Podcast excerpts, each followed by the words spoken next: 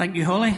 I think I've told you before, and probably many's a time and oft, that um, this story about Bruce Waltke. Bruce is, um, was a lecturer in Regent College when I was there doing a sabbatical about ten years ago, and um, there was a Saturday morning conference. It was the F A Cup final as well, and at nine o'clock we had to leave Arsenal and Man United and into penalties to go and hear Bruce Waltke, but I've got over the pain of that. Um, Bruce then did the whole morning on the Book of Proverbs. And he has two commentaries on the Book of Proverbs, two, I tell you, about this thick. And uh, it was it was amazing. You were sitting, he was going through verses, you were thinking, wow, the knowledge, the insights.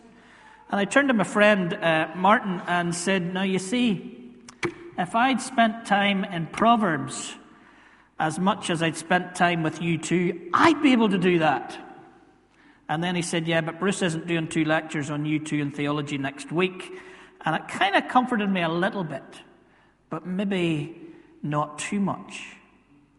I wouldn't have done Proverbs if I'd taken the time. I would have done Isaiah. There's a book. There's a book that is just so amazing that the great thing about the lectionary is that you can dip into it like this morning without having to take the whole forest on. Because uh, Isaiah is just um, so full of so much stuff. It is a theological gem. It's a literary gem. It is just that Old Testament Sergeant Pepper's Lonely Hearts Club Band. There you see, I spent more time in rock music than I did in Proverbs. So that's the one I would go to. I love chapter six where Isaiah meets God in the temple. I, I love uh, chapter forty and that whole idea of who can measure the world and the earth and how great God is. I love chapter forty-three, and I've read it with many of you in pastoral situations where when you pass through the waters, they will not sweep over you. How many times have we linked chapter fifty-three with Christ's cross? And then last year, or two years ago at Four Corners, chapter sixty-one, um, the building and rebuilding the walls. And um, now we come to chapter sixty-two, which again has brought much, much insight. And actually, um, it, it, I was sitting there thinking about it, and I was thinking, maybe nobody else in the congregation sees any of this because we're at the front and we're trying to make the links. I would say if you took this morning's service in a recording and you broke it apart, you would be absolutely sure of how crafted it was. From the very start in the Psalms to what we said in the announcements, to um, what Christine was saying and what the video said, to what Paul said, to the songs that we're singing. It all seems so incredibly crafted. We wish. And yet, actually, there is something at work that makes it so. And even in coming to chapter sixty-two this week, following last Sunday night's um, Brueggemann and Look at the Psalms, where we looked at Walter Brueggemann's idea of div- d- dividing the Psalms into orientation, Psalms of orientation, Psalms of disorientation, and Psalms of reorientation. Isaiah is a book where we find much orientation. Psalm forty. We find, or Isaiah forty, uh, we find much disorientation, even in where we're in chapter sixty-two and sixty-one, in that post-exile Uh, dating, and to reorientation, which we've already touched on from Christine. I thought she was actually going to preach the sermon at one point, where we become those that God delights in, where we become those who are intimately related with God and how that changes us. Psalm sixty-two. What I love about the psalm that we've, that Holly read for us is the passion of the prophet. For Zion's sake, I will not keep silent. For Jerusalem's sake, I will not remain quiet. Till her vindication shines out like the dawn, her salvation like a blazing torch. I am not going to stop. I am going to be resolute in my ministry and in my vision of this city until it comes about. The passion the prophet has for the city drew me time and time again as I spent time in this passage this week to Matthew and what Matthew, his editorial, says about Jesus. Chapter nine, thirty-six. When he saw the crowds, he had compassion on them because they were harassed and helpless like sheep without a shepherd.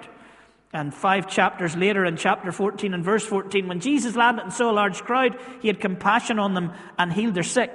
There's the compassion and passion linked together in these verses in uh, Isaiah chapter sixty-two that uh, grabs what I call in that Irish word, my gra, the cardia, the sense of heart. And here's somebody who's just all at it.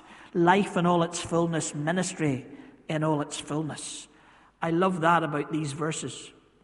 I use a, a website to get me thinking about all of the readings um, in, our, in our lectionary. And the one the other thing I love about my, the lectionary is you can be sitting, uh, having a prayer before the service, and one of your elders, it happened to be Michael that week, prayed almost the sermon. And I'm sitting there going, goodness, that man's, he's in the Spirit. That man is so close to God. He even knows what I'm preaching this week. And then I remembered after it, Michael is following my lectionary because you can do that now. And um, Christine mentions Isaiah sixty-two that she's reading this morning, and then she comes to church and that's what we're reading. This is one of the advantages of the lectionary.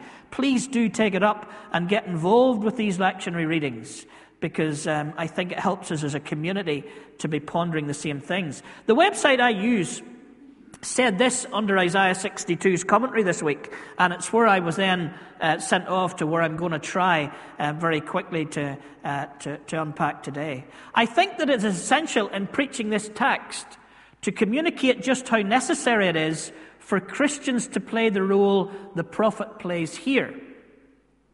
The experience of divine abandonment is devastating, both for communities and individuals.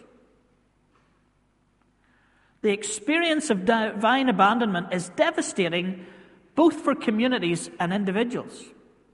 Just as Zion seemed a sacred place forsaken by the sacred presence, many human beings feel cut off from the love of God, cast off by the divine. In Isaiah sixty-two verse one, the prophet promises not to stop talking until Zion is filled with the presence of God once again. In the same way, Christians are called to be just as stubborn in their refusal to allow isolation and hopelessness to have the last word in people's lives. In the same way, Christians are called to be just as stubborn in their refusal to allow isolation and hopelessness to have the last word in people's lives. The solution to darkness and despondency is connection and companionship, a willingness to love and to serve each other. The solution to darkness and despondency is connection and companionship, a willingness to love and to serve each other. That's what I'm called to preach. It's almost done in the call to preach it. I'm not going to go into the detail of Isaiah, but um, for our ten ten Spiritual Formation group, there would be a one-month series, uh, maybe a two-month series, maybe a whole session of evenings to take us through uh, the prophet Isaiah in more detail. But Isaiah sixty-two, though they can't maybe get the date exactly right, we're in a post-exilic, so they've been off in Babylon, that's now, now post-exile, but Jerusalem is feeling their, the trauma of exile, the post-exile trauma. It couldn't happen but to connect it with the post-conflict trauma of our own city. Many people feeling in darkness and despondency around Belfast. Maybe as a city us feeling a little bit dark and despondent. Isolation, disorientation across wider Belfast and Northern Ireland and beyond. I've preached, I think I did a series on it way back about the five basic needs that we have as human beings. Love, security, sense of significance, hope, and the miraculous or the transcendent. And where I've preached in these, I've used uh, Psalm twenty-three, the Lord is my shepherd and I shall lack nothing. So I've preached them almost as those things that we need in here in Fitzroy. As followers, we need to know we're loved by God. We need to know the security of God's love. We need to know the significance that brings to us in the world that we live in. We need to know that there is hope in the gospel and that even in moments there is a transcendent, grace-interrupting breaking in. But it seems to me that what we're called to in Isaiah sixty-two, what the prophet is stubborn and resilient for himself, is that he is now going to go to the people who don't know this love, who haven't this security, who are unaware of their significance, who are living in a hopeless world, and maybe even be the miracle. Be God's hands and heart, moving in in the presence of the Word in the neighbourhood, as we were thinking about at Incarnation, John one and fourteen. And so what Christine was talking about and what we saw in the video, there is the kingdom at work as we see it in chapter sixty-two of Isaiah. There are a people in isolation and desolate, maybe despondent, maybe in darkness and without hope of a changed world. And the teaching of emotional resilience changes them from being those who seem oppressed with the conditions around them to those who can do astonishing things. This is what the writer of Isaiah, this is what the prophet is talking about here. How I am going to stubbornly make sure that those who feel desolate and isolated might be restored to something of value and preciousness, that God would delight in them, that they would see their value in the universe, their value to God, their love within community. Same thing in Uganda, where we don't go into Uganda or Kampala, we go to the part of Uganda that even in Uganda feels cut off and isolated and somehow in the margins. They feel unloved even by their own country and by their own capital city. And you go in there and you bring a sense of hope and connection and companionship by being presence, the presence of God where things are hopeless and broken down. Or on Donegal Pass, where we have a building that will soon be ours, wondering as a session what we might do with it. The Four Corners Festival, we're going to show a film that was on television. I've probably said this as well before, but I want to say it again and again and again until we listen to this, until we grasp it. It was called um, More Than a Flag. Took three young loyalist bandsmen, asked them their story. One of them says these words. I think I might even have said it last week. You associate flutes with a band. Bands are bad, so they say. They're not when you get to know them. He's sitting on a little wall in a garden when he says that. And you can sense the isolation, the desolation, the sense of not being valued in this young man's life. There's a poignancy about how he says these words. You associate flutes with a band. Bands are bad, or so they say. And he looks up and he says, they're not, if you get to know them. There are so many young men across our city, young women across our city, in loyalist areas like Donegal Pass, who feel abandoned, who feel cut off from not only God but other communities. Now, we can throw blame and we can ask who are the victims and criminals of that. But what we cannot do is stop ourselves from hearing the prophet saying that he's not going to keep quiet until we bring the presence of God. They sense their value and their love. Alpha. People coming looking for some kind of solutions in their life. And yes, we can give them information.